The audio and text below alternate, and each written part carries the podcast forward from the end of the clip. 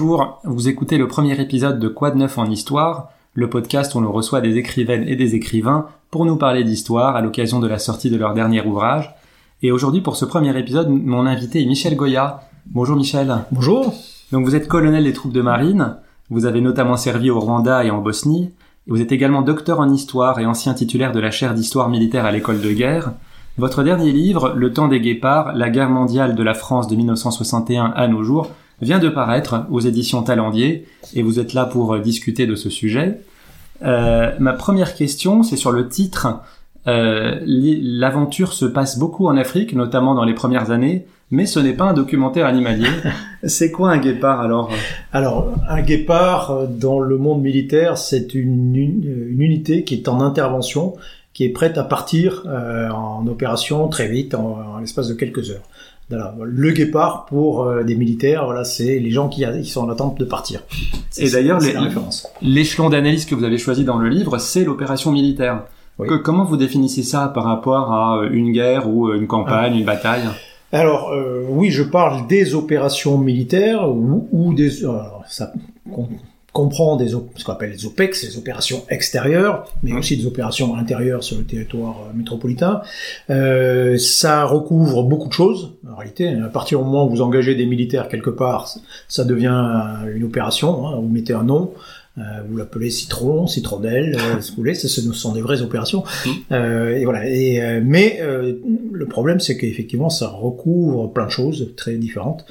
Euh, depuis 60 ans, des, des, opérations avec un nom de baptême comme ça, on en a peut-être plus de 400. Hein. Oui. Euh, donc euh, là, je me concentre sur les, les principales euh, de ces opérations.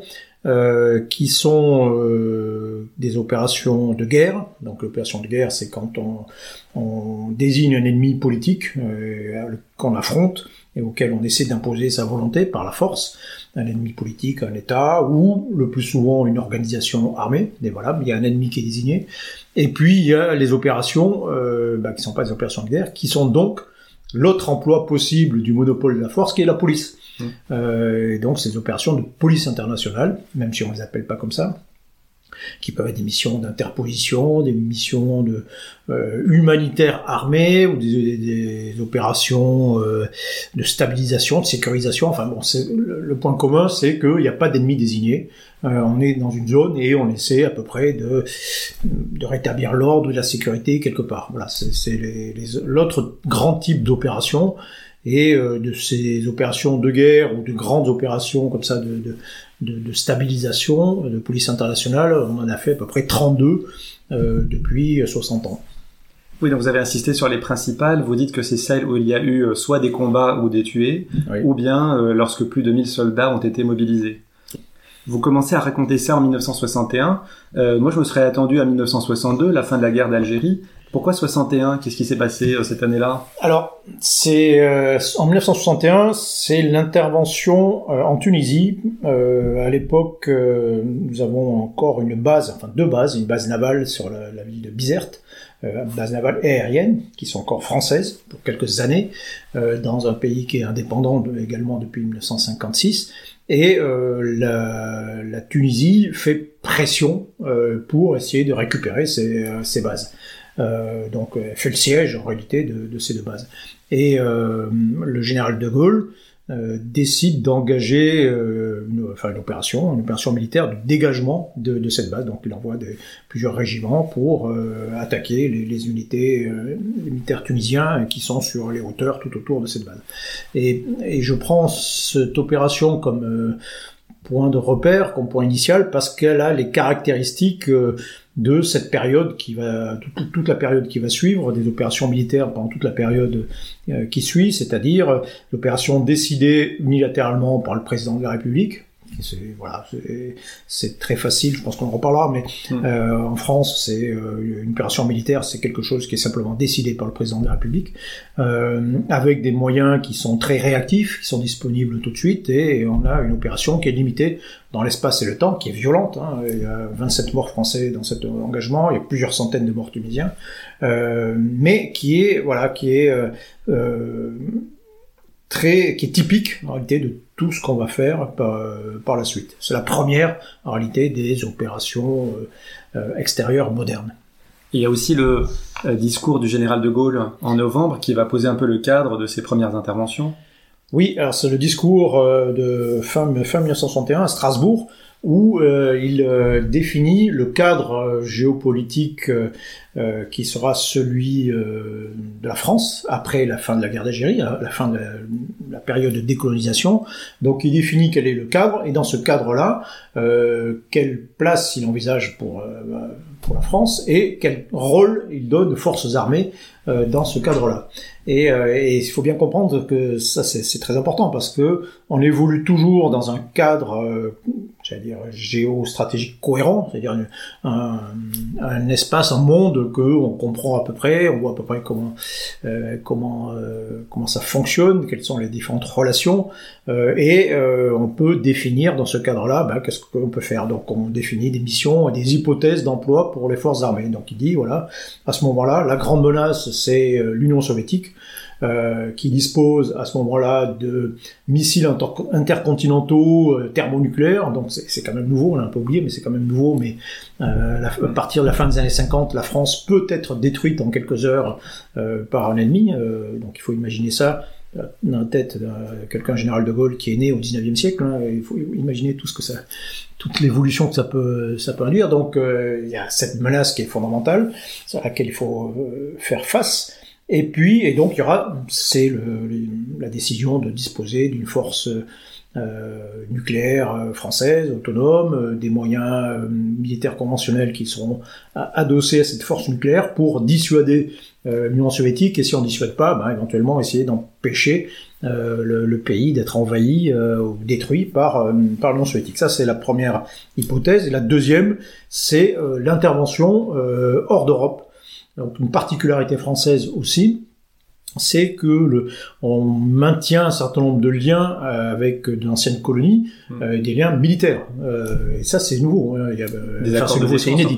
Il y a des accords de défense, et, dans le cadre de ces accords de défense, on maintient des bases dans ces, un certain nombre de pays, au Sénégal, euh, Djibouti, euh, qui est indépendant en 1976, euh, mais au Gabon, euh, au Côte d'Ivoire en particulier, en Centrafrique un peu plus tard. Enfin bref, on, on, maintient des bases euh, sur place et on a des accords de des, des troupes évidemment qui vont avec.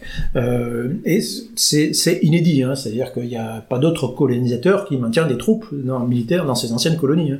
Mmh. et, et mais ça, alors l'idée c'est de conserver une influence de la France. Euh, général de Gaulle se sert euh, qui est un peu obsédé par l'idée le, le, rang de la France, la grandeur de la France. Il se sert de cette influence en Afrique pour, euh, bah, c'est euh, comment dire, appuyer. Euh, ça, ce sera une constante hein, de notre politique étrangère. C'est le rang de la France. Quoi. voilà, nous devons être à la hauteur de nos engagements, du, de notre place de, de membre permanent du Conseil de sécurité des Nations Unies. Et donc, on se croit obligé de participer aux affaires du monde euh, parce qu'on est parce qu'on est la France. Et, et, plus particulièrement en Afrique parce qu'on est lié par une série de, de contrats euh, euh, plus ou moins formels mmh. euh, avec un certain nombre d'États africains. Donc, effectivement, et ça c'est c'est quelque chose qu'on n'a pas forcément anticipé au départ, mais on va être euh, de plus en plus aspiré, attiré par, euh, par une série d'interventions en Afrique, euh, et souvent plus importantes qu'on l'avait imaginé au départ. D'autant plus que, comme vous le dites, sous la Ve République, il est très facile pour un président de déclencher une guerre, il a quasiment pas de contre, contrepoids. Et donc, est-ce que ça va insister, inciter justement nos présidents à intervenir alors qu'au départ, certains peuvent être frileux? Oui, parce que bien sûr, c'est ça, c'est une euh, forte incitation. Les institutions de la République sont des institutions qui mettent l'accent sur l'exécutif. Mmh. Euh, elles se veulent en fait l'envers euh, des de la troisième République et la quatrième République. Pour des gens comme comme De Gaulle, l'obsession c'est de plus refaire 40, 1940, l'impuissance, mmh. retrouver l'impuissance de 1940. Donc, on a un exécutif puissant, fort et qui, vous ajoutez là de ça les circonstances de la guerre d'Algérie qui font que le, président de la République, la personnalité même du général de Gaulle, le, les circonstances de la fin de la guerre d'Algérie qui imposent d'avoir de prendre les choses en main euh, plus directement, le contexte de la guerre nucléaire qui impose aussi de la part du chef de l'État éventuellement des décisions extrêmement rapides. Bon, tout ça fait que on, aboutit à une, une, décision extrêmement centralisée de l'emploi de la force. Euh, voilà, c'est extrêmement facile. C'est une sorte de super pouvoir. Euh, chaque président de la République qui endosse, enfin chaque euh, nouveau président qui endosse euh, le costume euh, bah, il reçoit ce super pouvoir. Bon, et, c'est en réalité c'est extrêmement tentant de l'utiliser. Bien sûr. Euh, très peu, euh, très peu vont résister à cette tentation. En fait, il n'y en aura qu'un seul, c'est Pompidou. Voilà, tous les autres ne résisteront pas à la tentation d'utiliser ce, ce, ces pouvoirs magiques. Alors fort heureusement, le premier scénario évoqué par De Gaulle, donc une confrontation avec l'URSS et le pacte de Varsovie, ne va pas se produire. Sinon, on serait peut-être pas là pour en parler. Exactement. Euh, par contre, l'autre scénario, qui est donc euh, des interventions militaires ponctuelles euh, en Afrique, notamment dans nos, dans nos anciennes colonies, va se euh, dérouler à plusieurs reprises. Et ça, ça suit en fait, en tout cas, le début de l'intervention suit toujours le même mode opératoire. C'est ce que vous avez appelé le temps de la foudroyance. En fait, elles commencent toutes pareilles ces missions-là. Bah, c'est euh, effectivement concrètement, c'est euh, un État, un chef d'État qui nous appelle au secours euh, et qui on envoie des forces de, de, réaction rapide, soit qui sont sur place, soit qui viennent de métropole, les fameux guépards. Mmh. Euh, et euh, voilà, et on, on, résout le problème le plus souvent assez rapidement. Oui. bon, au départ, c'est concrètement, c'est on est c'est plutôt une force de contre-coup d'État, quoi. C'est-à-dire qu'on aide, et c'est une des constantes de la politique française, c'est on aide à la stabilité des États. Euh, et, euh, mais on n'imagine pas au départ faire euh, beaucoup, enfin d'aller beaucoup plus loin en réalité. Quoi. La vraie nouveauté, c'est en 1969 où on se trouve confronté au Tchad à une situation qui est beaucoup plus grave euh, qu'un simple simple tentative de, coup d'État. C'est-à-dire que là, il y a une vraie guerre euh, civile avec une organisation armée euh, puissante, le Front de Libération Nationale. Et puis là, quand on nous demande d'intervenir, on nous demande d'intervenir en guerre, dans une guerre longue, ce qu'on appelle la contre-insurrection. Il faut lutter contre une organisation. Et ça, c'était pas anticipé. Non pas que ce ne soit pas anticipable, euh, c'était logique, mais c'est parce qu'on ne voulait pas le faire. Refaire l'Algérie. On voulait pas refaire l'Algérie, quoi. En hmm. fait, très très concrètement. Et pourtant, bah, on va être obligé de le, de le, refaire, quoi, et faire à plusieurs reprises d'ailleurs. Oui, donc la, la, guerre au Tchad va durer trois ans. Sur les autres missions, donc en gros, on y va euh, quelques semaines, quelques mois grand maximum, et on fait le boulot. Euh, et on a une supériorité militaire très très nette. Oui. Euh, je voulais faire un aparté sur, en parlant d'un livre que vous avez écrit précédemment, qui s'appelle Sous le feu, la mort comme hypothèse de travail, euh, toujours chez Talandier, et dans lequel vous racontez, vous commencez en fait euh, l'introduction par raconter une bataille euh, que vous avez menée à Sarajevo. Et vous dites que la peur, c'est un élément essentiel au combat, et la maîtrise de la, de la, peur va faire que le soldat va être soit un surhomme, soit complètement inhibé. Oui. Est-ce que c'est encore valable, euh, est-ce que c'est valide lorsqu'on est nettement supérieur à l'adversaire? Euh, oui, oui, c'est toujours valide. C'est toujours valide, bien sûr. Euh, euh, mais c'est plus facile hein, quand vous êtes euh, le plus fort et que vous avez euh, des moyens, des avions au-dessus de vous qui vont vous appuyer, vous aider, des batteries d'artillerie. C'est forcément plus facile pour vous. Euh, que pour ceux qui sont en face, qui mmh. eux, pour le coup, euh, seront en position plus délicate. Mais c'est pas toujours le cas. Hein. prenez l'exemple de l'engagement à Colvézi en 78, on largue un régiment de parachutistes, de légionnaires parachutistes. Donc ça, c'est au Congo. Hein. C'est voilà, du Congo. À l'époque, on appelle ça Zaïre. Mmh. C'est oui, c'est une, une, ville du sud du Congo qui est qui a été prise par des rebelles, on appelle ça les Tigres Katangais, et qui et dans cette ville il y a 3000 ressortissants européens qu'on commence dont un certain nombre de Français, qui commencent à être un petit peu euh, massacrés. Euh, et le Giscard d'Estaing euh, décide d'engager euh, la force et décide de dégager cette ville et envoie un régiment de, de deuxième régiment étranger de parachutistes. Mais ces gens-là, ils sont largués directement sur la ville, ils sont sur, sur, directement sur l'ennemi, ils sautent en parachute sur la ville. Ils sont moins nombreux que les gens qui sont en face, et ils sont moins bien armés que les rebelles qui, euh, qui, sont en face en face d'eux. Mais bon, ça marche. En fait, en matière de, combat, ce qui est important, c'est euh, c'est infiniment plus la, qualité, je dire la qualité humaine, la qualité de combattant euh, que euh, que les équipements qu'ils ont qu'ils ont en main. Quoi. Oui, et il y a aussi la différence tactique. Vous dites que en gros pour euh, être à peu près sûr de gagner le, le conflit, il faut deux, deux unités d'écart. Oui. Donc je sais pas ce que c'est, mais ça a l'air d'être beaucoup. Bah, c'est encore une fois, c'est euh, euh, on est dans un monde. Le combat, c'est un monde où les facteurs psychologiques sont sont beaucoup sont prédominants. Euh, et pour le dire autrement, c'est pas parce que vous engagez euh, 500 soldats euh, face à 500 soldats que vous allez avoir un résultat équilibré. Non, en fait, les résultats ils sont toujours très déséquilibrés. Ils sont très déséquilibrés en faveur de ceux qui sont euh, et on revient un peu à ce qu'on disait sur les, la tension psychologique euh, au combat, parce que tout, tout tourne autour de ça. Hein. Ceux qui résistent le mieux à cette pression, euh, et s'ils résistent le mieux, c'est euh, parce qu'ils sont mieux entraînés, mieux euh, mieux organisés, parce qu'il y a un esprit de corps. Enfin, c'est tout un ensemble qui fait que on a d'un côté une unité qui sera solide et l'autre qui euh, qui sera moins. Et et le résultat est toujours euh, toute chose étant égale par ailleurs, est toujours euh, en faveur de, de l'unité qui est la plus solide. Euh, et, et ce, de manière plus que proportionnelle, je dirais, sur la différence de qualité entre les deux. Alors pourtant, même si on est nettement supérieur souvent sur le terrain, Oui. euh, parfois j'ai l'impression qu'on a du mal à terminer les guerres, et c'est plutôt par une volonté politique, notamment en Afrique. Oui, alors il faut distinguer ce qui relève de, en termes militaires, on distingue trois échelons. Hein. On Mhm. distingue l'échelon tactique, c'est l'échelon du combat, lorsqu'on est sur le point de contact, voilà, qui gagne. Bon. Euh, il y a l'échelon opératif, c'est ce- celui un peu de la campagne toute entière, euh, euh, de, la guerre, de la guerre, et puis il y a l'échelon stratégique, c'est- c'est au niveau politique. hein, bon. Euh, et euh, on peut gagner euh, tout le- sur tous les combats, et puis finalement perdre les guerres malgré tout. Hein.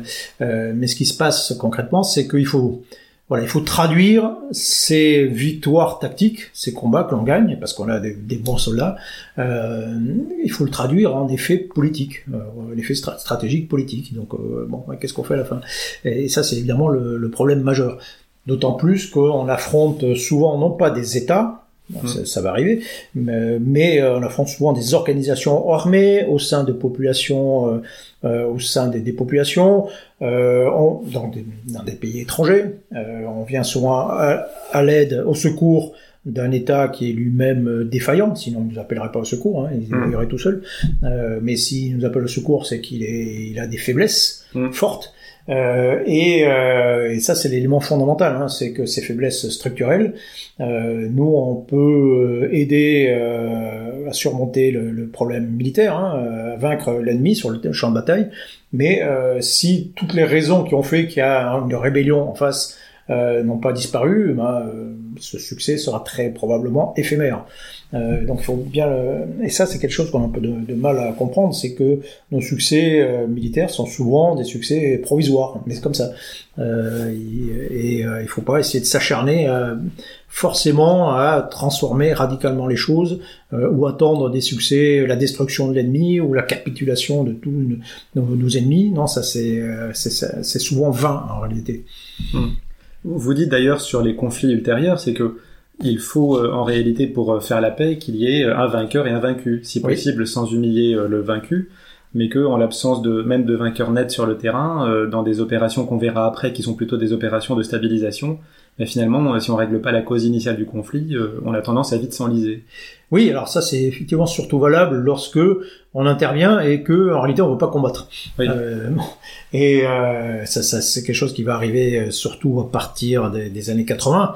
Euh, on va faire plein d'opérations, mais sans combattre, mais en se disant ben voilà on va on va s'interposer, la paix va venir par voilà par la négociation et on va on va calmer un peu tout le monde, à se mettre en- entre les différents combattants. Bon, non, mais ça, c'est- ça, ça ne marche pas en réalité. Euh, Ça, Oui. ça ne marche que s'il y a, euh, on arrive, les opérations de maintien de la paix, pour dire euh, autrement, ça marche lorsqu'il y a déjà la paix Oui. à maintenir. Euh, sinon, ça marche pas. Quoi. C'est concrètement, on a fait ça x fois, ça marche pas beaucoup. Quoi. Euh, il faut un vainqueur, un vaincu, et puis après, effectivement, bon, on peut, euh, voilà, une fois que les choses sont, sont claires, qu'il y a quelqu'un qui a admis sa défaite, ben, on peut effe- effectivement euh, venir sur le terrain euh, et puis euh, essayer de, de sécuriser euh, l'ensemble de, de la région. Et ça, c'est un vrai tâtonnement parce qu'en réalité, euh, le vrai problème, c'est que on hésite à combattre. Mm. C'est ça. Euh, Il y a une très forte inhibition à euh, combattre et, euh, et même à faire la guerre. Pour tout un tas de raisons. Mais et, donc on essaie d'éviter ça. Mais le problème, c'est que malgré tout, ben, l'usage de la force, c'est la guerre, c'est quand même un mot, contrairement à ce que certains disent, c'est un des moyens que, les plus sûrs qu'on connaisse pour résoudre un problème politique. Hum. Et c'est ça, cette infection, on va la voir d'ailleurs au début des années 80 sous la présidence Mitterrand, où vous dites qu'il faut vouloir faire la guerre, et lui justement était très réticent à ça. Alors vous utilisez pas mal d'expressions, enfin c'est faire la guerre sous le seuil de la guerre, euh, ou la guerre en gros sans la faire. Et notamment, euh, on a cette confrontation euh, avec l'Iran dans les années 80, où on ne va jamais les affronter directement, mais euh, par mais de manière un peu interposée, notamment au Liban. Oui, c'est alors il y a euh, dans les modèles, euh, les modèles stratégiques que l'on a, les visions que l'on a, qui, se déroulent sur euh, plusieurs dizaines d'années. Il y a les hypothèses d'emploi que j'évoquais, et puis il y a des anomalies. L'engagement, la contre-insurrection au Tchad en 69, c'est une anomalie, un truc qu'on n'a pas anticipé, mais qu'on va être obligé de faire. Dans les années 80, l'autre anomalie, c'est qu'on va se retrouver en confrontation euh, avec l'Iran, euh, mais euh, sans, sans aller jusqu'à ni d'un côté ni de l'autre, jusqu'au seuil de la guerre ouverte. Très concrètement, on a un contentieux avec la nouvelle République islamique iranienne qui est, qu'on n'aime pas pour, du tout pour un certain nombre de raisons, et plus particulièrement parce que c'est à l'époque euh, ce, ce, régime euh, ne veut plus poursuivre le programme nucléaire qu'on avait lancé avec euh, en hmm. coopération avec le Tchad. Et ces gens-là disent, ben nous, le nucléaire, ça nous intéresse pas, et rendez-nous l'argent, en gros, que le Tchad d'Iran avait déjà engagé. Et là, on répond non, et d'accord. Et en même temps, on soutient à bout de bras Saddam Hussein, euh, le, qui, qui est l'ennemi de, de, de l'Iran et qui est aussi un très bon client pour nous, euh, tout point de vue. Donc on s'engage dans cette confrontation, mais sans voir véritablement que l'Iran et son allié euh, la Syrie du régime Assad euh, vont être capables de, euh, bah, de nous faire une forme de guerre souterraine sans apparaître au grand jour et qui va nous faire beaucoup de mal. Donc ils vont nous attaquer au Liban, avec la force, les forces françaises, enfin de multinationales qui sont à Beyrouth, qui vont être attaqués, ils vont l'ambassadeur de France qui va être tué, euh, des otages, et puis ils vont organiser tout ça via des organisations, euh, on appelle ça des proxys, des, organisations alliées, euh, qui vont organiser même des attentats à Paris en 1986. Quoi. Et, euh, et donc ils vont faire une guerre, euh, une sorte de guerre cachée, euh, mais bien réelle euh, quand même, hein, et, qui fait que bah, on sera un peu impuissant face face à eux.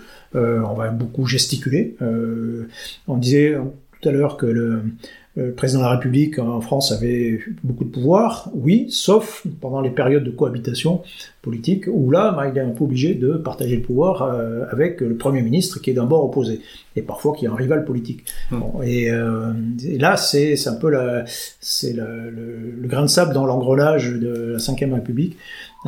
et et euh, là, concrètement, face à cette menace, euh, cette, ces attaques iraniennes, le Premier ministre Jacques Chirac, lui, va, va gesticuler en envoyant l'armée aux frontières. Donc moi, j'étais, euh, je me suis retrouvé euh, à la frontière luxembourgeoise avec des policiers et des douaniers, donc à barrer de mon corps le, le sol français de, du terrorisme luxembourgeois. Bon, ah avec, succès, il n'y a jamais eu d'attentat. Et là, vous avez peur alors, non? Oui, oui, beaucoup, mais euh, enfin surtout, je me demandais ce que vous foutez là, mais euh, mais très clairement, on était en déconnexion, c'est-à-dire que euh, c'est facile d'engager la force armée. Euh, mais il faut bien euh, imaginer à qui on pense qu'on engage la force armée, quel est le public visé. Euh, ça peut être l'ennemi, ça c'est ce qui est normal, mais ça peut être, on, se dit, tiens, en fait, les, on veut avoir un effet sur l'opinion publique, ou euh, qu'on veut rassurer, par exemple, montrer que l'on fait quelque chose. Et typiquement, on était dans ce cadre-là, montrer que l'on fait quelque chose, et il n'y a rien de plus démonstratif que d'engager des soldats, c'est impressionnant, etc. Et voilà. Et de l'autre côté, le président Mitterrand, lui, a engagé la marine dans le Golfe Persique pour euh, faire des démonstrations de force, mais sans jamais tirer un obus, sachant que les deux en même temps euh, négocier secrètement avec l'Iran et qu'on a fini par céder à toutes euh, à toutes leurs demandes. Donc on se sort en fait de cette situation euh, en faisant diversion finalement, puisqu'il n'y a pas de guerre déclarée, c'est difficile de dire on a fini, on a terminé la guerre, donc on, Oui, oui, on en parle. un peu d'évitement, quoi. Oh, oui, on en, par- on en parle, on en parle pas quoi. En réalité, on n'en parle pas ouvertement euh, euh, et on fait, euh, on fait un peu des démonstrations de force. Alors, ça peut, euh, ce genre de confrontation, euh, ça peut réussir. Hein. Après tout, euh, Général de Gaulle en 63, là, on l'a un peu oublié, mais euh, on appelle Mm. ça la guerre de la langouste. euh, bien, on s'est retrouvé en confrontation avec le Brésil pour euh, sur la délimitation des zones de pêche euh, dans l'Atlantique Sud. Oui. Et on a quand même engagé le porte-avions euh, Foch, on a engagé la- la- toute la marine nationale pour faire pression, faire céder le Brésil. Donc là, on est typiquement dans une, ce qu'on appelle maintenant la guerre, la guerre avant la guerre, euh, enfin, une contestation avec emploi de la force armée. Voilà, on a fait aussi euh, un peu la même chose face à la Libye de Kadhafi, donc on est des années 80, où là aussi on déploie des forces au Tchad, Au Tchad. euh, euh, on aide euh, l'armée tchadienne, on les appuie euh, et euh, on va pas, on n'engage pas directement euh, de, de bataillons français au, au combat, mais on, on est là, on aide, on appuie, on fait pression, on dissuade, enfin, on emploie tout le panel des, des moyens militaires sans aller forcément directement au combat. Chose qu'on ne fait plus depuis 79 en fait. Mm. Euh, et là, ça, ça réussit plutôt, c'est-à-dire que, mais ça réussit plutôt parce que euh, en réalité, ce sont les Tchadiens qui font euh, le gros du travail, quoi. hein. Il faut quand même pas l'oublier. Mm. Et, et ça revient un peu sur sur cette idée que hum, qu'on vient en aide à des États euh, faibles. Là, en l'occurrence, on est venu en aide à des, ar- des États et une armée qui, en réalité, était relativement forte. Oui. Et dans ce conflit, qui était un conflit euh, civil, en réalité une guerre civile, hein, lorsque les, les, euh, le gouvernement tchadien de l'époque s'est allié avec son, son ennemi rebelle tchadien, euh, et l'ensemble des deux ont été beaucoup plus puissants, ont été suffisamment puissants pour chasser les Libyens du, du territoire tchadien, avec notre aide, mais c'est quand même eux qui ont fait le, bou- le boulot. Euh, et c'est un des, quasiment des rares exemples réussis où, quand on vient en aide sans s'engager directement à une armée euh, qui nous a appelé, euh, enfin un pays qui nous a appelé au secours, où ça, a réussi, en l'occurrence. Voilà, les autres, c'était plus, on a essayé de faire la même chose au Rwanda, ça a été moins, le succès n'a été beaucoup moins au rendez-vous. Je disais en introduction, vous avez donc, vous racontez l'histoire militaire de la France des 60 dernières années, et en fait, vous avez subdivisé cela en trois parties. Oui. Donc là, cette première partie, c'était la guerre froide, Oui. euh, et vous avez appelé le chapitre Opération chaude en guerre froide. Euh, et puis ça, ça va s'arrêter brutalement euh, à la, en 89, 90, 91, avec euh, la chute de l'URSS, Oui. euh, premièrement, et deuxièmement, la guerre en Irak en 90, où là, tout le monde, euh, occidentaux comme non occidentaux, prend euh, euh, en gros dans la figure la supériorité militaire des Américains. Oui. Est-ce qu'on était prêt Est-ce qu'on avait appré- appréhendé cette euh, euh, cette constatation euh, de manière adéquate à l'époque? Non, pas du tout. Euh, Il y a quelque chose qu'on a du mal à penser en termes de stratégie, c'est la rupture. Hmm. C'est euh, alors que quand on regarde un peu l'histoire, ben, on s'aperçoit que On sait que immanquablement ça arrive. Oui, voilà, tous les 20, tous là, sur des cycles de 15, 20, 30 ans, euh, il y a des gros changements dans la politique internationale, il y a, euh, il y a véritablement des ruptures. C'est-à-dire que le, le fonctionnement des, euh, de la politique internationale change assez radicalement. Bon. Et ce qui impose aussi bah, d'avoir une vision un peu différente de l'emploi de nos forces armées. Euh, et ça, c'est quelque chose qu'on a beaucoup du mal à appréhender parce que c'est relativement euh, invisible. Euh, c'est le fruit de mou- mouvements qui sont peu visibles. Et, bon, et, alors que ça survient systématiquement. Euh, bon, il faut donc il y a la- le temps normal de la stratégie euh, où on est dans un cadre que l'on peut appréhender. Euh, on ne connaît pas très bien les résultats de ce qu'on fait, mais on voit à peu près euh, quels sont les résultats possibles en termes mathématiques. On appelle ça le- un univers knightien. Mm. Voilà, on lance le dé, on se connaît pas. On sait que ce sera 1, 2, 3, 4. voilà, on connaît tous les résultats possibles. Euh, mais euh, mais on ne sait pas quel sera le résultat. Bon, voilà. Et puis il y a uni- un moment où arrive des ruptures où là, euh, ben, on lance le dé, puis le- la table s'effondre et, euh, et on passe dans, dans autre chose. Et- mais ça, ça doit se penser normalement. Et ce qui se passe, et c'est euh, le cas, le, un des cas les plus impressionnants, les plus fla- flagrants, c'est ce qui, se passe dans le, tournant 1990 avec la, depuis la, la- la chute du mur de Berlin jusqu'à l'effondrement de l'Union soviétique. Et là, tout change d'un seul coup. Mm. Des choses qui étaient impensables quelques mois plus tôt euh, deviennent possibles. Euh, donc là, en 1990, euh, l'Iran a envahi euh, le Koweït. Bon. Euh, mais quelques mois plus tôt, on va dire quelques années plus tôt, il aurait été impossible pour les États-Unis de constituer une coalition et d'a- d'aller affronter l'Irak.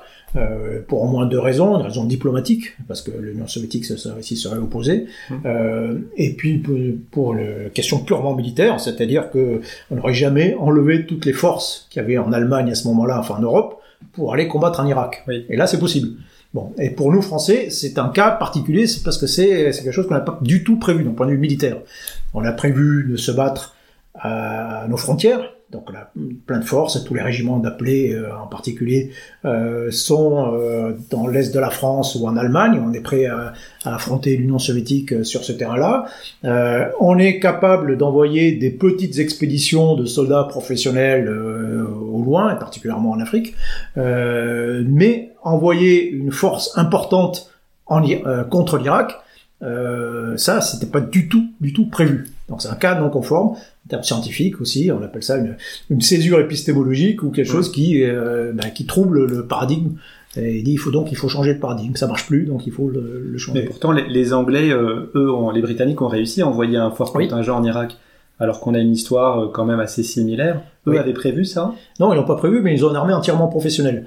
Euh, déjà à l'époque. Oui, oui. Euh, et ça, nous, on s'interdit euh, en France d'engager des soldats appelés euh, hors d'Europe, en dehors du cas particulier de l'Algérie, qui était considéré comme un territoire métropolitain. D'accord. Mais euh, et ça, enfin, en réalité, ça date de, de l'expédition de Madagascar de 1895, euh, où on a engagé des soldats appelés et 90% d'entre eux sont morts de maladie. Euh, oui, et c'est euh, c'est peut-être ce qui a inspiré, je, je me pose beaucoup la question, la, la guerre des mondes de, de H.G. Wells, euh, où les Martiens, euh, l'invasion des Martiens euh, s'arrête par euh, Par maladie par maladie. Euh, et, euh, et, euh, et là, on, là, on dit non, c'est plus, plus possible, c'est un choc. Hein. Et donc, on enverra outre-mer, euh, enfin outre, euh, outre-Europe en réalité, on n'enverra que des soldats acclimatés, professionnels, euh, solides, généralement des soldats locaux d'ailleurs, euh, et euh, des coloniaux. C'est la création de l'armée coloniale, etc. Bon. Et euh, mais euh, bon, depuis 1895, la médecine tropicale a quand même fait un certain nombre de progrès, donc on aurait pu imaginer de, de, de transgresser un petit peu ce, ce, ce, ce, tabou. euh, et- mais on le fait pas. Au moment de la guerre du Golfe, euh, on aurait très bien pu envoyer des régiments d'appelés euh, contre l'Irak, mais le, le président Mitterrand s'y refuse absolument. Et donc là, il y a une sorte de jurisprudence. Il n'y a plus que des professionnels. Bon, et c'est une des raisons pour laquelle euh, quelques années plus tard, euh, le président Chirac va décider de professionnaliser complètement les forces armées de façon à ce qu'on soit, euh, qu'on puisse euh, beaucoup plus se projeter euh, à l'étranger. En réalité, bon, projeter beaucoup plus de forces à l'étranger. Bon, en réalité, ça va échouer, mais euh, Oui, en fait, l'armée hein. se professionnalise. On abolit le service militaire en 1997. Oui. Mais vous dites que On ça n'a pas... te- Pardon? Ouais, on le suspend. On le Ouais, suspend, pardon. Précisément. Mais euh, vous dites que ça n'a pas tellement euh, modifié nos capacités d'intervention. Non, parce qu'on se re- on va se retrouver dans une sorte de crise des ciseaux à partir de 1990. Donc, on va multiplier les engagements extérieurs, mais en même temps, on va diminuer les moyens. Euh, c'est ce qu'on appelle les dividendes de la paix. Donc, on va s'empresser de diminuer le budget de la défense. Il y a deux facilités avec les militaires hein, les facilités à les engager et les facilités à leur prendre de l'argent, euh, à prendre dans, à taper dans leur budget. Quand on veut, quand on veut faire des économies, quand l'État veut faire des, des économies, euh, le budget de, de la défense, c'est c'est le poulet rôti. Hein. Eh oui. Donc, euh, Bah, ça fait pas grève. hein. voilà. euh, D'abord, il y a un gros budget d'équipement. Euh, la plupart des ministères, c'est du fonctionnement, donc des salaires. Euh, donc c'est difficile de toucher à ça. Mais euh, budget d'équipement, bah, vous pouvez taper un, peu. Hein, vous, achetez moins d'équipement que prévu, et là, hop, tout de suite, vous avez fait quelques économies. Et ensuite, effectivement, de l'autre côté, bah, les militaires sont pas syndiqués, ils font pas grève. Donc c'est extrêmement facile. Mais donc là aussi, on va abuser et abuser de, cet aspect-là.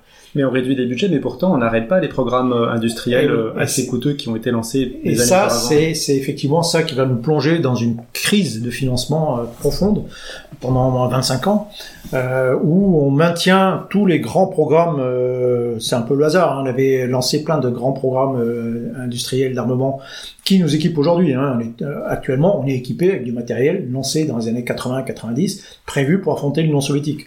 Le Rafale, le deuxième porte-avions. Euh, enfin, tous les véhicules qu'on a de- depuis, etc. Bon, et le, le problème qui se pose avec un programme d'armement, c'est que en gros, il coûte euh, entre deux et quatre fois plus cher que le, le programme précédent. Oui. Euh, et donc, on a des, des gros programmes qui coûtent très cher euh, avec un budget qui diminue. Donc là, forcément, il y a ça, ça, ça coince. Et donc on va être obligé de bricoler. Enfin, je passe sur les détails, mais on va réduire les, programmes, on va étaler euh, les achats, donc on va garder garder des matériels plus anciens que prévu, plus longtemps que prévu, mais ces matériels plus anciens que bah, il faut les entretenir et bah, la euh, disponibilité diminue, ça coûte très cher aussi. Rajouter le coût de la professionnalisation, etc. Enfin bref, on va se retrouver dans une grosse crise de financement et qu'on va essayer de résoudre d'ailleurs en diminuant les effectifs. Euh, donc à partir de 2008, par exemple, on, on, décide de supprimer 80 000 postes dans les armées. Quoi.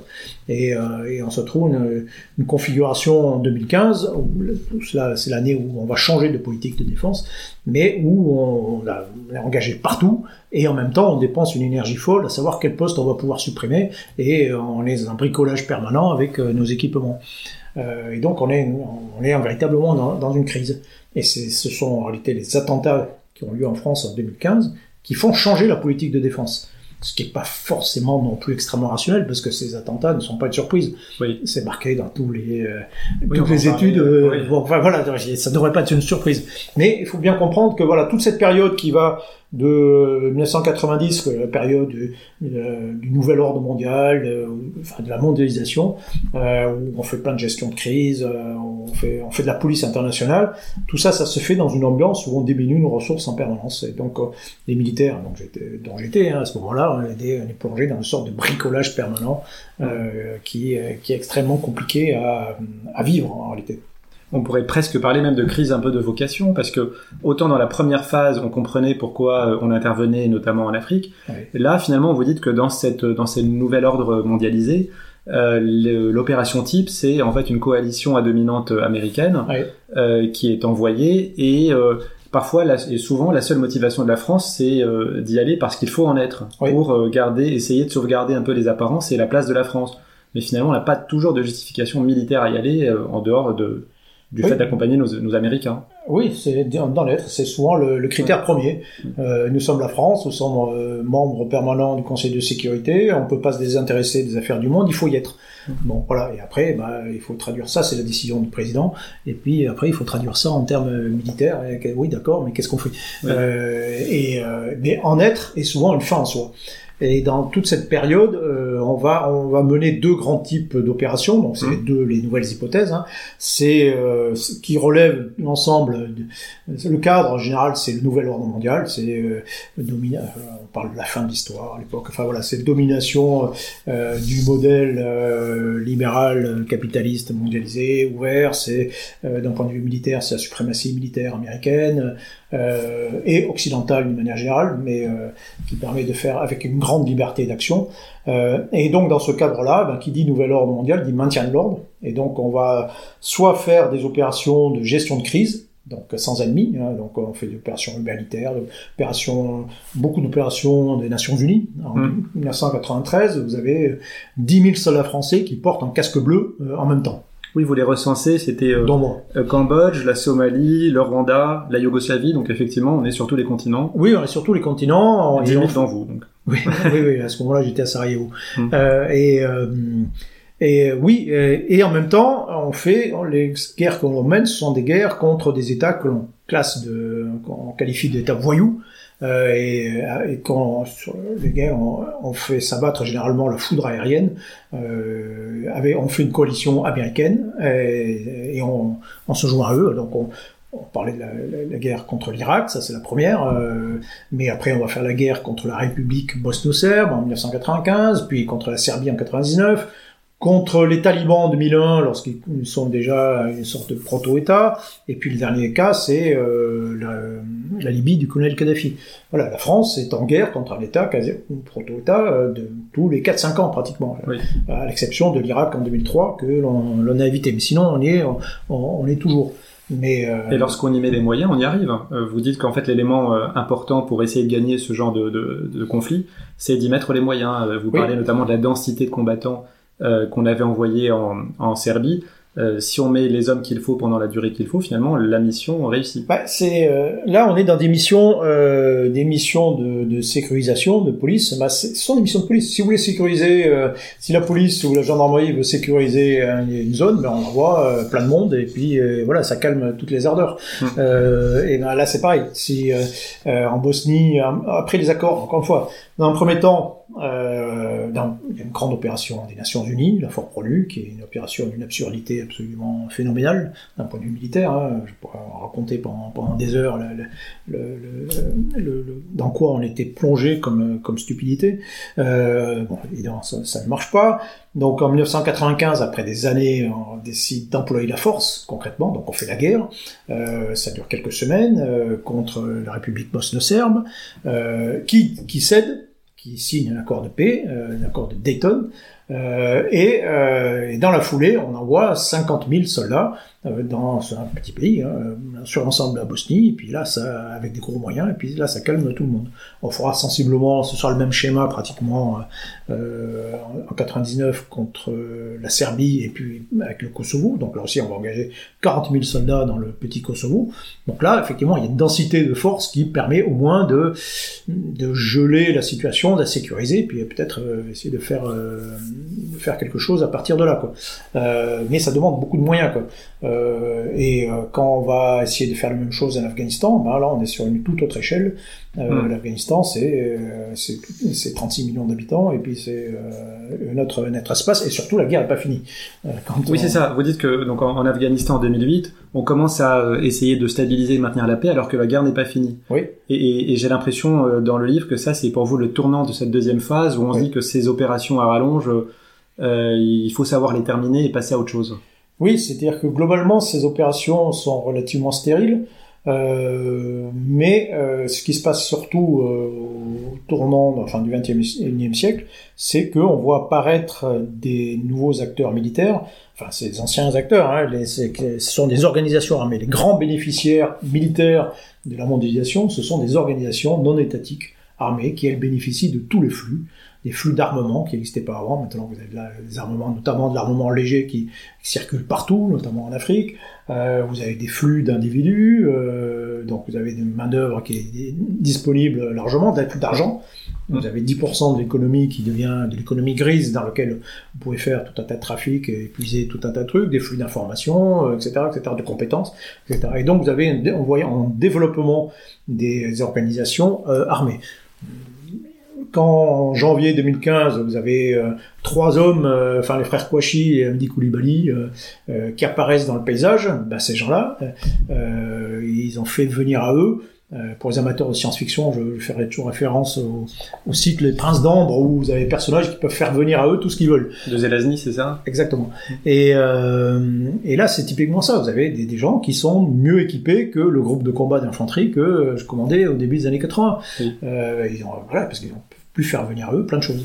Euh, et là, c'est les organisations armées de manière générale, c'est ça. Et en plus, si vous rajoutez là-dedans un dopant euh, idéologique fort, euh, et, vous avez des organisations salafo-djihadistes qui sont extrêmement dangereuses, extrêmement puissantes, et on le constate, on constate rapidement, sachant que, je reviens un peu en arrière, un peu le tout début du processus, c'est au Liban notamment. C'est-à-dire que euh, quand on est attaqué euh, à Beyrouth euh, avec l'attentat sur le bâtiment Drakkar, et puis il y a d'autres attentats aussi. Qui avait fait 58 morts dans parmi les Français. Voilà, et c'est le plus grand désastre militaire français de la cinquième, enfin après la guerre d'Algérie.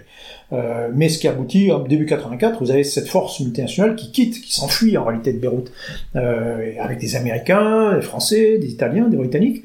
Et donc vous avez le spectacle, vu dans, le, monde, arabe, euh, ben, tiens, un petit groupe d'individus résolus est capable de faire plier, de faire fuir des armées parmi les plus puissantes du monde. Et il y a un peu la même chose qui se passe en Afghanistan à ce moment-là avec les soviétiques, et c'est le début de cette idée que bah tiens, euh, voilà, c'est euh, on peut euh, et vous rajoutez là-dessus toutes ces ressources qui viennent de la mondialisation, et puis là on se retrouve face à des, gens qui nous font la guerre et qui qui sont durs, durs à combattre. Et là, cette fameuse période de mondialisation, bah, elle se termine un petit peu de gestion de crise, de soldats de la paix, tout ça, ça, se termine avec les, guerres qui commencent au début du 21e siècle. Et nous, mm. nous, on est en, en entrant véritablement en guerre euh, en 2008 en Afghanistan. Donc là, on s'engage, euh, président Sarkozy engage les forces armées, c'est-à-dire concrètement des bataillons qui vont aller combattre directement en première ligne dans une province de Kapisa et puis de, de Surbi en Afghanistan. Et là, on rentre en guerre et on y est toujours. Oui, vous racontez ça très bien d'ailleurs dans le livre. Euh, les principales opérations sont bien détaillées et puis il y a des cartes même euh, un peu d'état-major qui permettent de suivre le cours de, de des opérations. Euh, justement sur ces organisations euh, non étatiques mais fortement armées, vous dites qu'en fait elles ont parfois bien compris comment gagner la guerre. pas tellement sur la supériorité militaire, mais vis-à-vis de l'opinion publique. Oui. Vous, vous avez recensé depuis 1962 seulement quatre journées noires durant lesquelles au moins 10 soldats français ont été tués, donc c'est pas énorme.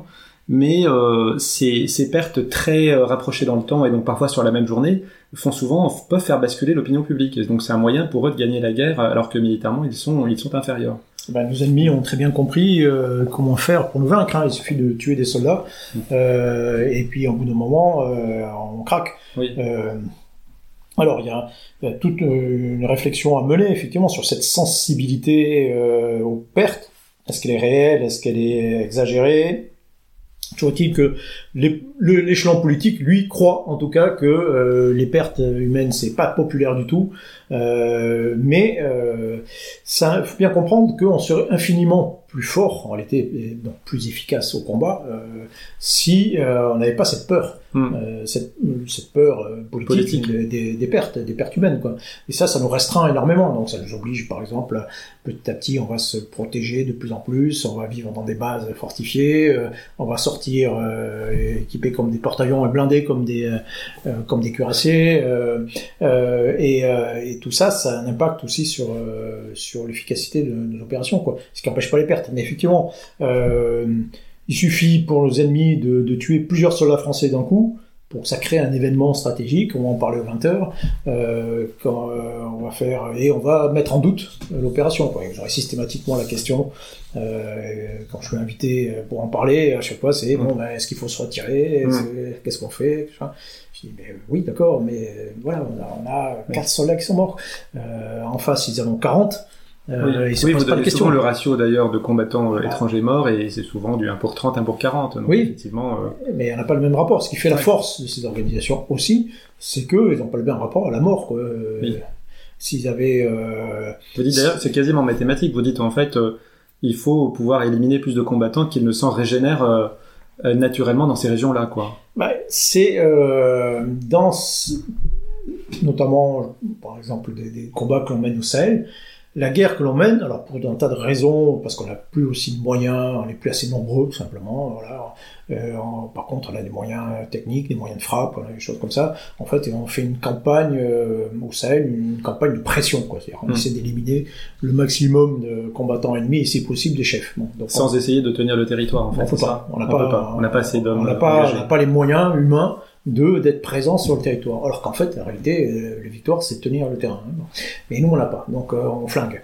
Voilà, pour dire simplement, on essaie d'éliminer le maximum de, de, de mm. têtes, on coupe des têtes, euh, si possible des têtes des, des chefs. Bon, euh, ça c'est une stratégie qui peut, qui peut fonctionner, mais à une condition, c'est qu'il faut en faire. C'est très cynique, hein, c'est très morbide, mais il faut en faire beaucoup. C'est-à-dire qu'il faut, euh, si on exerce une pression énorme sur euh, euh, sur cet adversaire, ben oui, il sera obligé de, de se cacher, il sera obligé de, il pourra l'entraver. Alors c'est un peu ce qu'on a un peu réussi avec l'État islamique au Grand Sahara, donc l'organisation de l'État islamique euh, au Sahel. où là, effectivement, suffisamment, on a éliminé suffisamment de combattants pour euh, un peu le neutraliser.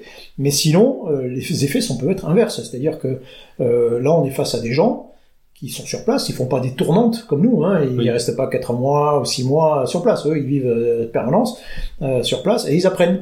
Et ils apprennent, et ils sont stimulés. Quand on est en danger, on est stimulé, on oui. réfléchit, euh, et donc on apprend. Euh, et si vous n'êtes pas tué, vous apprenez. Vous capitalisez de l'expérience. Non, non, c'est aussi bien cynique que ça. Oui, oui, et, euh, et, donc, il faut on a un seuil en fait de perte voilà, exactement, pour euh, exactement. Si la balance, en dessous de ce seuil de pression, on a tendance à plutôt stimuler l'adversaire et le renforcer que que l'écraser. Quoi. Mm. Et ça, c'est un vrai problème parce que pour avoir ce seuil d'écrasement, eh il faut y mettre les moyens.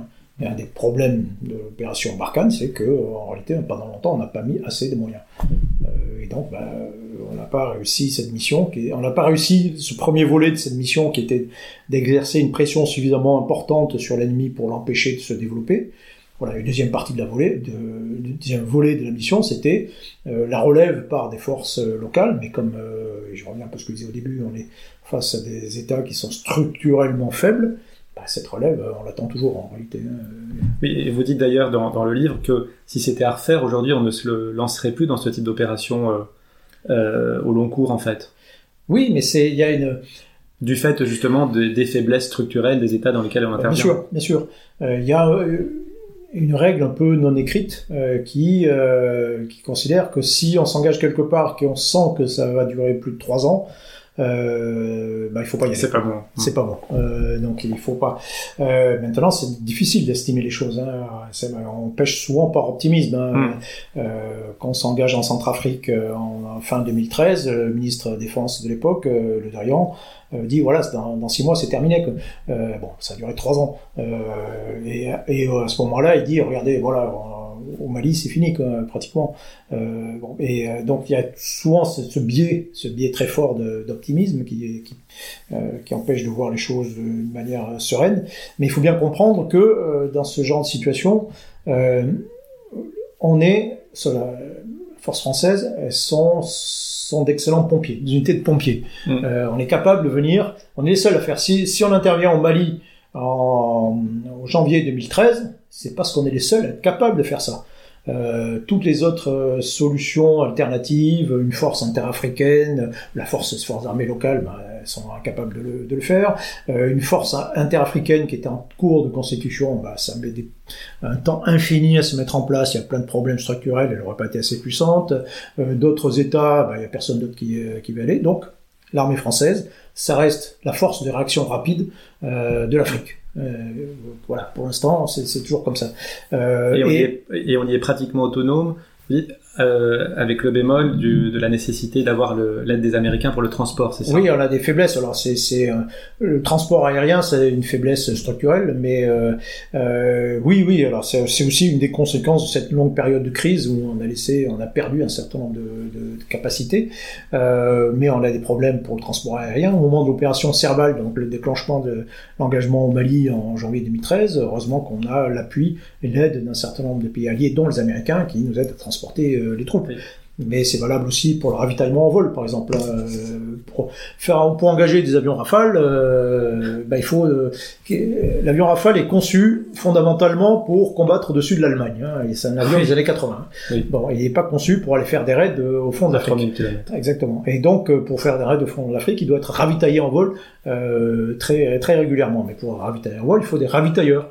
Et nos ravitailleurs, euh, bah, ils sont plus vieux que leurs pilotes. Euh, voilà. Et donc concrètement, s'il n'y a pas des ravitailleurs en vol américains qui sont dans le coin, euh, on peut faire beaucoup moins de choses. On est beaucoup plus limité dans notre capacité, capacité aérienne. Ça, c'est un vrai problème aussi. Donc, de temps en temps, on a besoin, mm. et particulièrement des besoins des, euh, des Américains. Ce qui peut avoir des impacts politiques aussi pareil. Hein. Bien sûr. Quand on dépend euh, d'un allié pour faire les choses, eh ben, il est peut-être plus difficile de lui dire non lorsqu'il demande de, venir, quoi, de faire quelque chose en retour. C'est un vrai problème. Là, on est donc dans la troisième phase que vous décrivez, c'est la guerre permanente contre le, terrorisme. Donc c'est de la contre, c'est la contre-insurrection en, grande partie, et donc euh, qui a lieu à la fois en Syrie, et en Irak, au Levant, donc contre l'État islamique et Al-Qaïda, au Sahel et ça au Mali principalement, mais aussi sur le territoire français. Oui. Et donc ça, c'est un élément nouveau de cette guerre qui est euh, l'opération Sentinelle, hein, en gros pour la, ne pas la nommer, qui a lieu sur le territoire français. Et là, justement, on parlait du public à laquelle, euh, auquel s'adressent ces interventions militaires. Et ben là, euh, on mobilise beaucoup de moyens pour finalement ne pas faire face à la menace sur le territoire. Oui. Si vous voulez, d'un point de vue militaire, en janvier 2015, lorsqu'on déclenche l'opération Sentinelle, alors qui fait suite, suite de l'opération Vigipirate. Oui. En réalité, ça fait depuis 1995 vous avez des soldats dans les rues de France. Quoi. Il faut quand même se demander si c'est tout à fait normal qu'on ait des soldats dans, nos rues euh, depuis 27 euh, ans. Quoi. Bon. Euh, mais ça connaît une grande extension avec l'opération Sentinelle.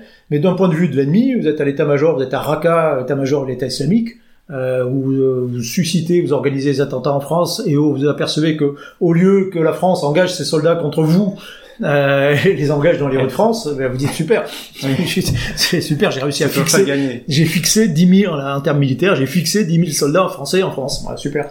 Euh, mais parce que bien évidemment, l'objectif est pas pas l'ennemi, c'est l'opinion publique, c'est montrer que l'on fait quelque chose et bon et rassurer. Euh, vous n'avez pas, vous n'avez pas un reportage, vous n'avez pas un article sur euh, le terrorisme en France où vous n'avez pas une photo d'un soldat de, de sentinelle. Quoi. Euh, alors c'est plus facile à prendre en photo que bah, qu'un soldat à Raqqa quand même. Mais oui, mais son but c'est d'être visible. oui, c'est justement c'est ça, c'est oui, de rassurer en fait la population. Euh, voilà, même même d'un point de vue, j'ai technique, tactique. Euh, si vous êtes efficace, vous êtes invisible. Hein. Si vous voulez protéger un site, ben, vous vous planquez. Et, là, vous serez plus efficace que si vous êtes faites des ronds euh, devant. Quoi. Bon, mais le but premier est d'être visible. Et au bout du compte, cette opération, euh, elle n'est pas très efficace. Hein.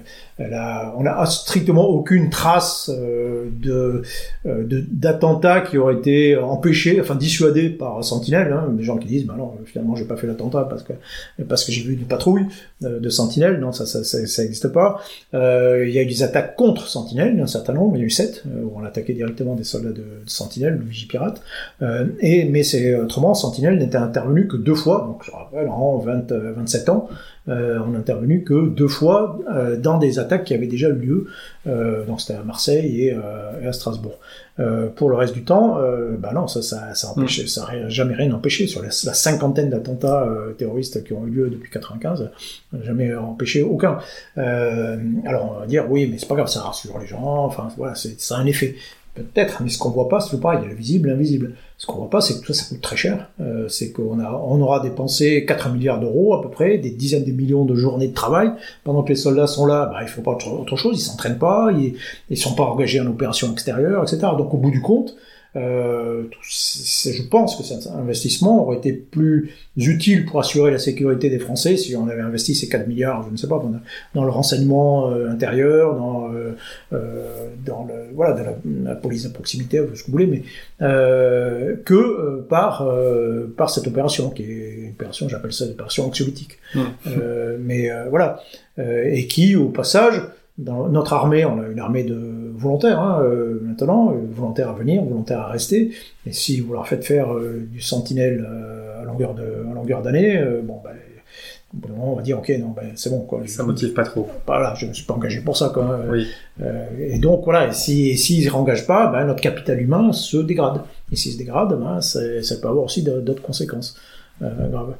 Cette troisième phase donc de guerre permanente, euh, elle, elle, est là depuis une quinzaine d'années, donc euh, si on suit vos, euh, votre diagnostic, elle devrait bientôt s'arrêter. Et, et, on attend finalement le prochain, prochain paradigme stratégique. Oui. là, en octobre 2021, le général Thierry Burkhardt, donc l'actuel chef d'état-major des armées, a rendu public un document qui résume sa vision stratégique et il remplace les notions de paix, crise, guerre par des notions de compétition, contestation, affrontement. Est-ce que euh, ça va dans le bon sens? Est-ce que vous pensez que ce sont euh, ces menaces-là qui euh, vont être au premier plan dans les 10, 15, 20 prochaines années? Oui, c'est déjà le cas.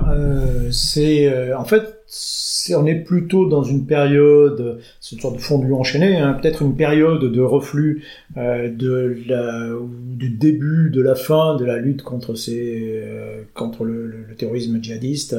Euh, bon, peut-être, peut-être le cas. Là, on est en train petit à petit de se, de se désengager, euh, enfin, d'Irak et de Syrie, c'est déjà largement le cas. On a réduit de Sentinelle et puis on est en train un peu de modifier l'opération au Sahel, donc on est en train de se désengager. Bon, la guerre n'est pas finie, mais on, voilà, on passe un petit peu à autre chose. Et en même temps, on a vu apparaître à nouveau euh, des situations qu'on avait un peu oubliées depuis la fin de la guerre froide, de, euh, bah, de confrontation, c'est-à-dire concrètement de le retour de puissance, retour d'États qui ont des politiques de puissance, des grands États euh, nucléaires, euh, la, Russie, la, Chine, et puis des puissances régionales, l'Iran, la Turquie par exemple, voilà, qui ont des moyens, qui, qui ont des vraies politiques. Euh, et avec qui ben, on se retrouve euh, peut-être en situation euh, qu'on ne peut plus affronter aussi facilement directement qu'on a pu le faire contre la Libye de Kadhafi par exemple en 2011, hmm. parce qu'on est à nouveau, on retrouve des blocages de la guerre froide, hein, blocage diplomatique, blocage de moyens. la Russie peut à nouveau maintenant, j'ai dire simplement exporter des équipements qui, ou très très concrètement, hein, des équipements de défense aérienne euh, assez sophistiqués qui font que bah, ça sera plus compliqué de déclencher euh, des campagnes aériennes euh, contre contre ces gens-là, comme on l'avait fait contre la Bosnie par exemple. C'est peut-être plus compliqué techniquement, c'est plus compliqué politiquement, diplomatiquement, techniquement. et donc oui, on est pas dans une situation où on peut se retrouver face à des on appelle ça contestation, euh, j'appelle ça confrontation, mais c'est pareil, c'est cette idée de, de, guerre sous le seuil, d'affrontement sous le seuil. Hmm. Euh, voilà, et on se, on se, se, se, se frotte. Alors c'est avec des moyens militaires, mais des moyens non militaires aussi. Hein, des attaques, des attaques cyber, euh, ou des, euh, de l'intrusion, enfin de, de, la désinformation. Mais ça peut être aussi, les Américains font très bien ça, hein, hmm. l'emploi de l'arme juridique pour faire pression sur euh, sur un autre État, les embargos. Enfin voilà, il y a, y a, aucune limite en réalité à tous les moyens. L'essentiel, c'est de pouvoir faire peur et de pouvoir faire pression sur sur un autre État. Et donc là, ça c'est le deuxième, c'est la deuxième hypothèse euh, d'emploi qui est en train de monter en puissance. Euh, et puis il y a toujours un troisième qu'il faut garder à l'esprit, c'est que euh, tout ça, ça peut changer euh, très vite en réalité, et qu'il faut se tenir prêt à, à voilà, une rupture. On sait pas quoi. On, sait, pas quoi. Par définition. Ou, voilà, c'est, c'est, vous savez, c'est le principe de la dinde. c'est la, la, dinde de c'est Bertrand Russell qui, qui décrivait une dinde qui était dans une basse cour euh, qui analyse les choses, euh, un petit carnet, et puis euh, elle perçoit que jour 1, un homme vient donner à manger, vient donner à manger aux dindes, jour 2, pareil, jour 3, pareil, puis au bout de 6 mois, elle dit, ok, j'ai compris, les hommes sont sur Terre pour, pour nous donner à manger aux dindes. Bon, ok, et c'est un paradigme qui fonctionne la plupart du temps, jusqu'au moment où arrive Noël. Et là, le jour de Noël, ben, elle s'aperçoit que ça ne marche pas toujours et qu'elle doit changer très vite sa vision de, du monde euh, avant de mourir euh, et avant d'être euh, de terminer en repas. Et, euh, et donc c'est ça. Euh, il y a la voie stratégique normale, c'est la voie de tous les jours dans le contexte. Et puis il faut garder l'esprit que Noël va arriver. Et puis il faut se préparer à, voilà ces, ces, ruptures, ces changements. Et le problème que l'on a, c'est peut-être euh, on peut faire un parallèle avec euh, la pandémie, enfin etc. C'est que on a du mal, on a du mal à penser euh, les ruptures, les, grands changements d'échelle dans l'intensité des, actions ou des choses nouvelles qui apparaissent. On a un peu de mal à, s'y préparer. sachant que pour s'y préparer, ben, il faut être, il faut être agile, il faut avoir prévu d'une manière générale, le concept de réserve, d'avoir des réserves de ressources hmm. Qui euh, nous permettront de faire face à un truc euh, important, nouveau, euh, qu'on n'a pas eu venir. Mais il faut le garder à l'esprit, quoi. Et tout ça, ça s'organise. Et ça, c'est un peu une difficulté. Or, qu'on a actuellement, point de vue militaire, on a une armée qui est réduite en volume. On a supprimé les réservistes, quasiment on avait 450 000, on doit être à 30 000 euh, actuellement. Donc on a supprimé tous ces moyens, on n'a pas de stock d'équipement, on n'a pas de, stock de ressources qui, voilà, qui permettent de faire face. Donc on est vulnérable à la, grosse surprise. Or, cette, euh, ces surprises, elles viendront forcément. Oui. Pour parler clairement, on a l'impression que en fait, nos capacités de projection aujourd'hui, elles sont pas très différentes de, du début du livre, c'est-à-dire dans les années 60 où on peut engager rapidement des forces euh, assez forte mais limitée. Euh, finalement, ça en 60 ans, euh, les capacités n'ont pas énormément évolué. Quantitativement, on n'a pas évolué. C'est-à-dire qu'on parlait de l'opération Daguet, l'opération c'est engagement dans la guerre du Golfe. On, avait engagé 16 000 soldats dans, dans cette opération. Et à l'époque, on s'était dit, voilà, c'est trop, beaucoup trop peu, les Américains font beaucoup plus, les Britanniques aussi, il faut se professionnaliser, etc. Bon, maintenant, quand on regarde le contrat, ce qu'on appelle un contrat opérationnel majeur qui était inscrit dans la loi de programmation militaire, dans le livre blanc, en disant voilà, voilà ce que les armées doivent être capables de projeter au maximum, ben, c'est 15 000 soldats et 45 avions. Donc on revient on est toujours au même point mm. euh, qu'à 30 ans après quoi. Euh, et ça c'est en partie parce qu'on a fondu dans nos effectifs pour payer les équipements, euh, parce que on a des équipements qui sont effectivement de meilleure qualité, plus sophistiqués, mais qui coûtent très très cher. Euh, et euh, voilà, on est, euh, on, s'est, on s'est contracté en réalité et on, on s'est focalisé sur, d'un point de vue technique, sur ces équipements de technologie, d'un point de vue opérationnel, sur les opérations extérieures. Euh, mais au bout du compte, on n'est plus capable de faire, euh, on a mm. beaucoup de mal à faire autre chose en réalité. Mm. Et c'est, ça fait partie des interrogations que l'on a. Hein. Euh, on commence à parler de haute intensité en se disant, ben oui, effectivement, on a perdu plein de, plein de, de, de, enfin de, de capacités. Et quand on voit et ça aussi, c'est toujours pareil, le, le visible et l'invisible. Et quand on voit euh, ce qui se passe, euh, le, le, retour d'un certain nombre de conflits, euh, on voit ce qui se passe dans le Donbass, en Ukraine, euh, ce qu'ont fait les Russes dans, dans, le Donbass, on se dit, oula, attention, là, c'est... En fait, ou même, même la guerre qui est entre l'Azerbaïdjan et l'Arménie euh, l'an dernier, il y a deux ans, c'est euh, oula, oula, en fait, même nous, l'armée française, on aurait du mal face à l'armée de l'Azerbaïdjan, quoi. Euh, parce que, voilà, ils ont gardé des, des choses, des vieux matériels, euh, des, des, il y a des trucs nouveaux euh, qu'on a loupés, euh, un peu, les drones armés, par exemple, les, euh, ou, ou, un truc qui nous a terrifié, c'est que les, les Russes récupèrent des vieux lance-roquettes multiples. C'est des grands, c'est des trucs qui envoient des, roquettes à, à 40, 50, 80 km très puissante. Euh, bon, jusqu'à présent, c'était très puissant, mais c'était pas très précis. Mais si vous ajoutez des drones qui vont régler les tirs, qui vont euh, faire en sorte que c'est précis, et là, ça devient euh, quelque chose de monstrueux, quoi. Euh, monstrueusement efficace. Quoi. Et là, on s'est dit, oula mince, bah nous, on n'a plus de canon. Quoi. Faut pas que ça nous tombe dessus. On n'a plus ça, on n'a plus de canon, on n'a plus l'équivalent. Il faut pas. Qu'est-ce qui se passe si ça nous tombe dessus quoi? Donc, on redécouvre un certain nombre de choses. Quoi. Mais comme souvent, il faut les voir euh, pour se rendre compte que, oui. voilà, on a une faiblesse. Il faut quand même terminer sur une note joyeuse. Oula. Là, on a parlé de la quantité, mais, de la quali mais on peut parler de la qualité. On, on vous sent dans le livre euh, assez élogieux vis-à-vis -vis des forces armées françaises. Euh, moi, ça m'a fait euh, penser à la comparaison avec euh, le, la boxe. Vous savez, il y a le Ring Magazine qui fait le classement pound for pound sur la qualité des combattants. Est-ce que vous diriez qu'à qualité de matériel égale, la qualité intrinsèque du soldat français est parmi la, la meilleure au monde? Oui, oui, incontestablement. Mais ça, ça vient de, euh, ça vient essentiellement de l'expérience justement. C'est-à-dire qu'on est, on est l'armée la plus sollicitée au monde. Euh, par rapport à son volume. Hein, l'armée qui mène le plus d'opérations sur l'armée américaine, mais euh, par rapport au volume, les soldats français sont les plus sollicités au monde. Donc on accumule des expériences considérables. Quand je commandais une, compagnie d'infanterie de marine, euh, j'étais en Centrafrique en 99 et j'avais fait le total, j'avais calculé euh, le nombre d'opérations qu'on avait fait tous ensemble dans la compagnie. Et je crois qu'on avait fait 700. On avait fait 700 opérations extérieures, donc là, un capital d'expérience qui est phénoménal. Mes adjoints sous-officiers, l'adjoint-chef, il avait fait 32 opérations. Euh, euh, donc, on, bâtit là-dessus, véritablement. Euh, et on a des, gens qui sont des soldats professionnels qui sont de, voilà, de, très bonne qualité, quoi, incontestablement. Il y a tout dans, toutes les armes. Ça, c'est, euh, c'est, indéniable. Euh, et c'est un des atouts, en fait, même c'est un des atouts politiques de la France, cette capacité, euh, de, de, capacité d'un soldat. On les engage, même si on a des réticences, euh, on est quand même l'armée qui s'engage le plus. Les soldats, les seuls soldats européens qui tombent au combat, ce sont des soldats français. Oui.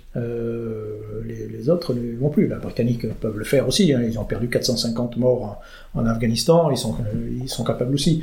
Mais euh, dans l'Union européenne, par exemple, il n'y a plus personne qui, euh, combat, qui est capable de faire ce que les militaires français font. D'où parfois d'ailleurs on fait un peu école et des gens qui viennent voir un peu comment, qui apprennent à côté de la France. Donc on a un capital d'expérience qui est effectivement considérable et qui est notre atout principal véritablement. Merci Michel Goya, nous arrivons au terme là de l'entretien. Merci de nous avoir fait confiance pour ce premier épisode. Je rappelle le titre de votre livre Le temps des guépards, la guerre mondiale de la France de 1961 à nos jours. C'est aux éditions Talendier, donc disponible dès aujourd'hui en librairie. Euh, quant à moi, je vous remercie de nous avoir suivis et j'espère que cela vous a plu.